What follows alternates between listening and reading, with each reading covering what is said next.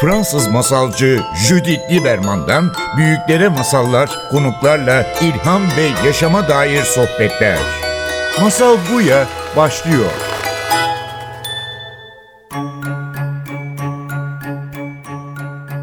Masal Buya'ya hoş geldiniz. Bugün bütün programımız çok özel bir masala ayırmak istiyorum. Çünkü bu masal bu hizli giden günlerimizde, o hizli giden şehir hayatında bizi yavaşlamaya, etrafımıza bakmaya ve yolumuzda karşılaştığımız herkesle konuşmaya, sohbet etmeye davet eden bir masal. İyi dinlemeler. Bir varmış bir yokmuş. Zaman zaman içinde kalbur saman içinde. Sinekler berber, develer tellalken. Tuttum sineğin birisi, yüzdüm aldım derisini. Çadır kurdum yarısını, toplandık çadırın altında. Yaşlı biri geldi oraya. Kulak asarsınız eğer anlatırım bir masal size. Astık kulaklarımızı koca çınarın dallarında ve başladı bu masal anlatmaya.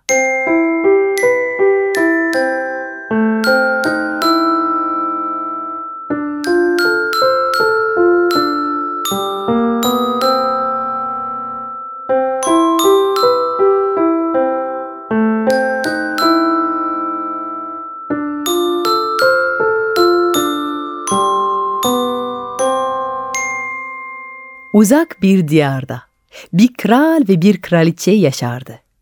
Onların pamuk yüzlü, pamuk kalpli bir prenses kızı vardı. Oyun, kahkaha, masallarla büyüdü. Evlenme çağına geldi gün, yatağa düştü, hasta oldu. Ülkenin her köşesinden hekimler saraya aktı. Otlar kaynattılar, prensesin bacağına, sırtına sülük yapıştırdılar. Sıcaktan soğuğa, soğuktan sıcağa zavallı prensesi terletip titrettirdiler. Ama yaptıkları hiçbir şey onun hastalığına derman olmadı.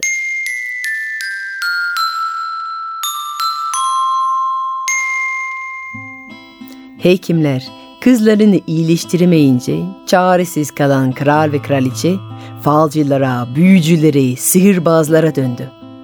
Belki onlar hekimlerin bilmediği bir yol söylerler diye.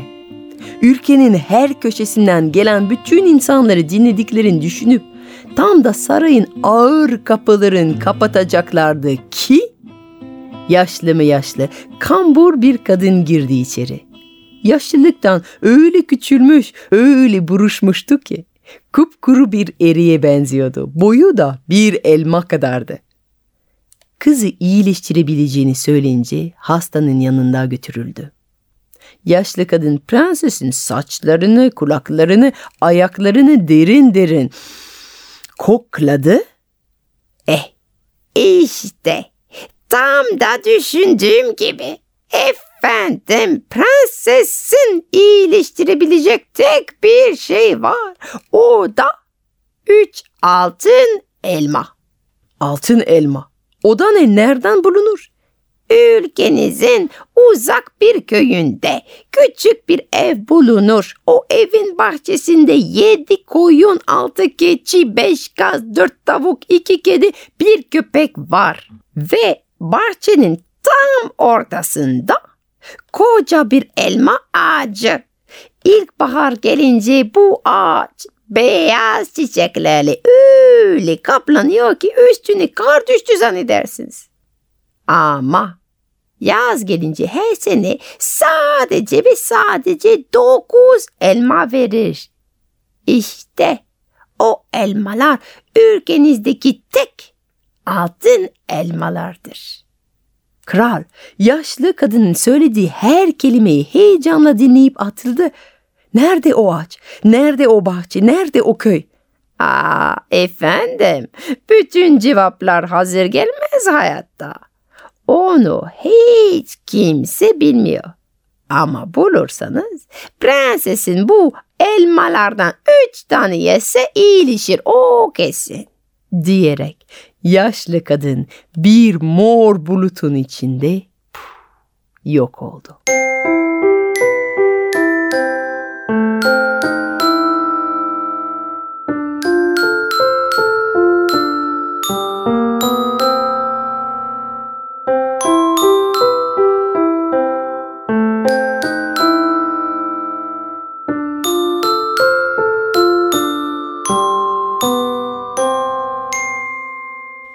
Sonraki gün kral ülkedeki her şehri, kasabaya, köye haber saldı.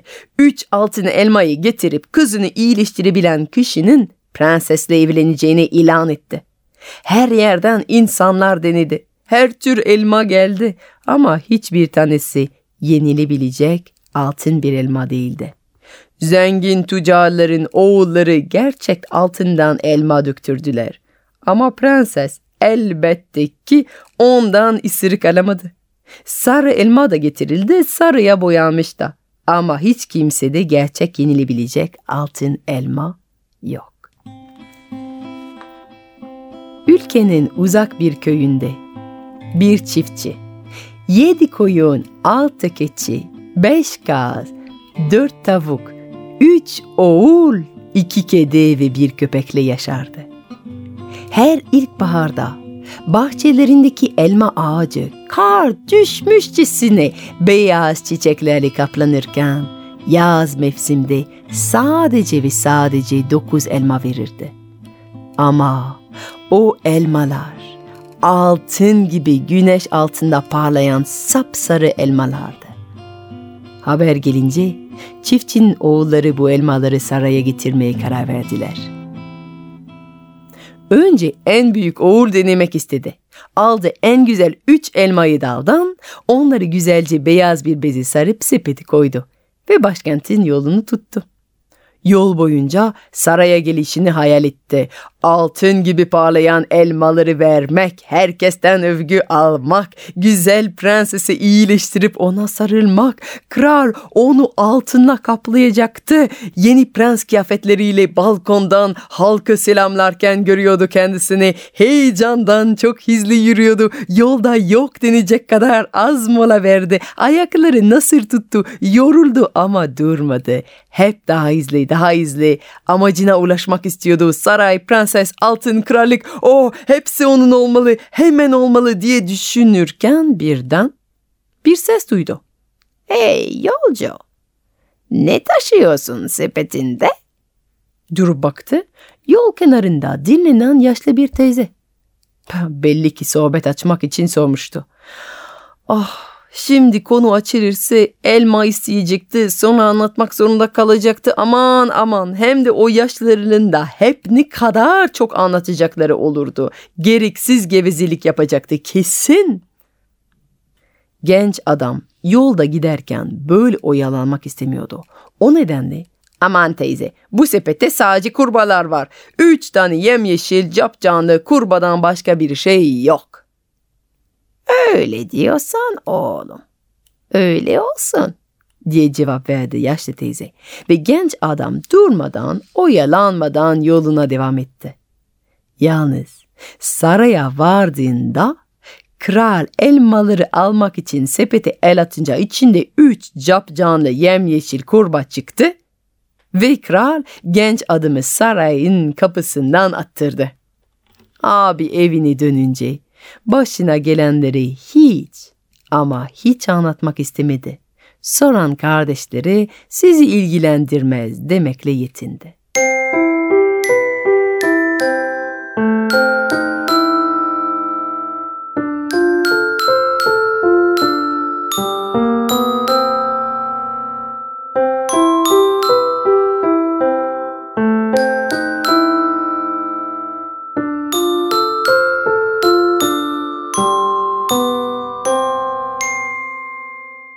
Kardeş de şansını denemek istedi. Daldaki en güzel üç elmayı seçti. Altın gibi parlıyorlardı ve onları beze sarıp sepetini koyduktan sonra yola koyuldu. Her adımla heyecanı katlanıyordu. Çılgın hayaller onun kafasında dönmeye başladı. Prensesle sarayın bahçesinde dans ederken görüyor kendisi. Bitmeyen saray ziyafetlerindeki yiyeceklerinin kokuları buruna geliyor. Tacının kıvırcık saçlarına ne kadar da yakışacağını düşünüyor. Heyecandan yürümüyor, uçuyor saraya doğru. Giderken birden yol kenarında bir ses onu hayallerinden çekiyor. Ee, oğlum neler taşıyorsun bu güzel sepetinde? Yol kenarında yaşlı mı yaşlı bir teyze dinleniyor. Ama dinleniyor olması ona başka birinin durdurmaya hakkı vermiyor diye düşündü genç. Herkes onun gibi yavaş mı gidecek? Mola vere vere, sohbet edeydi. Aman doğru cevap versem bittim. Bir saat boyunca çenesi düşecek. Lak lak lak lak beni yolumdan alıkoyacak. Of teyze neler mi taşıyorum? Zehirli yılanlar taşıyorum işte. Sakın yaklaşmayın. Çok tehlikeliler. Öyle diyorsan oğlum. Öyle olsun. diye cevap verdi yaşlı teyze. Ve genç adam durmadan, oyalanmadan yoluna devam etti. Yalnız saraya varınca kral elmaları almak için sepete el atınca ve içinde üç zehirli yılan bulunca genç adamı saray zindanına attırdı. Bir ay orada kaldıktan sonra evine döndü. Ve tahmin edersiniz ki başına gelenleri hiç ama hiç anlatmak istemedi.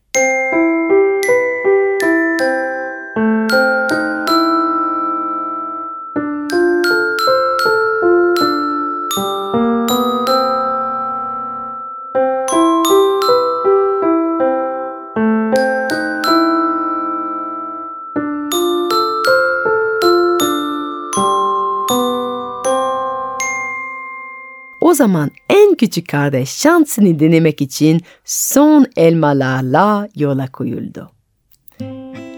İlk defa köyünden çıkıp yola çıkıyordu. Ve gördüğü her şey onu heyecanlandırıyordu. Geçtiği köyler birbirinden güzel görünüyordu. Hazır yola çıkmışken yolda bol bol mola verip geçtiği köylerde herkesle sohbet ediyordu yan köylerde neler ekildiğini öğreniyor. Hayatında görmediği bir takım aletler keşfediyor. Bazı çiftçilerle kalıp yardım ediyor. Misafir oluyor. Yolda giderken kendi köyünde görmediği tohumlar topluyor. Her karşılaşmadan daha bilgi ayrılıyordu. Köyden köye giderken kendi kendine şarkı söylüyordu.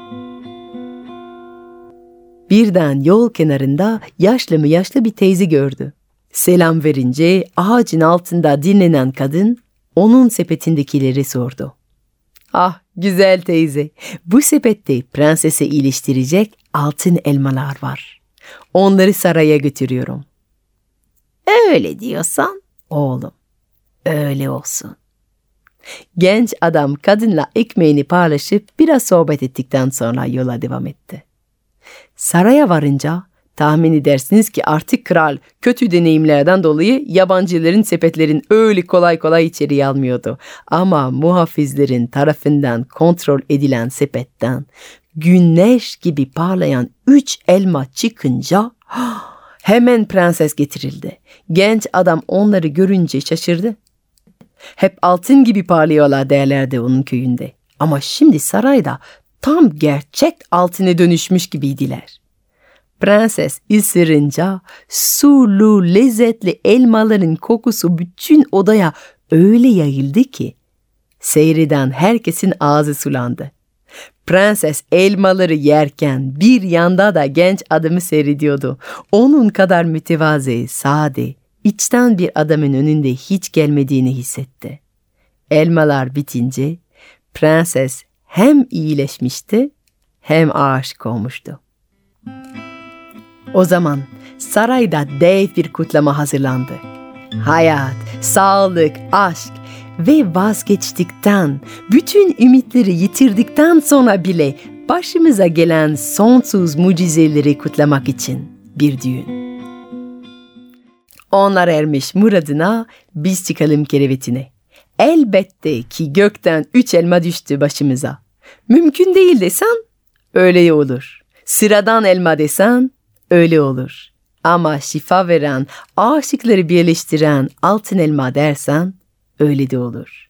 Sonuçta anlattığın senin hikayendir. Fransız masalcı Judith Lieberman'dan büyüklere masallar, konuklarla ilham ve yaşama dair sohbetler. Masal Buya sona erdi.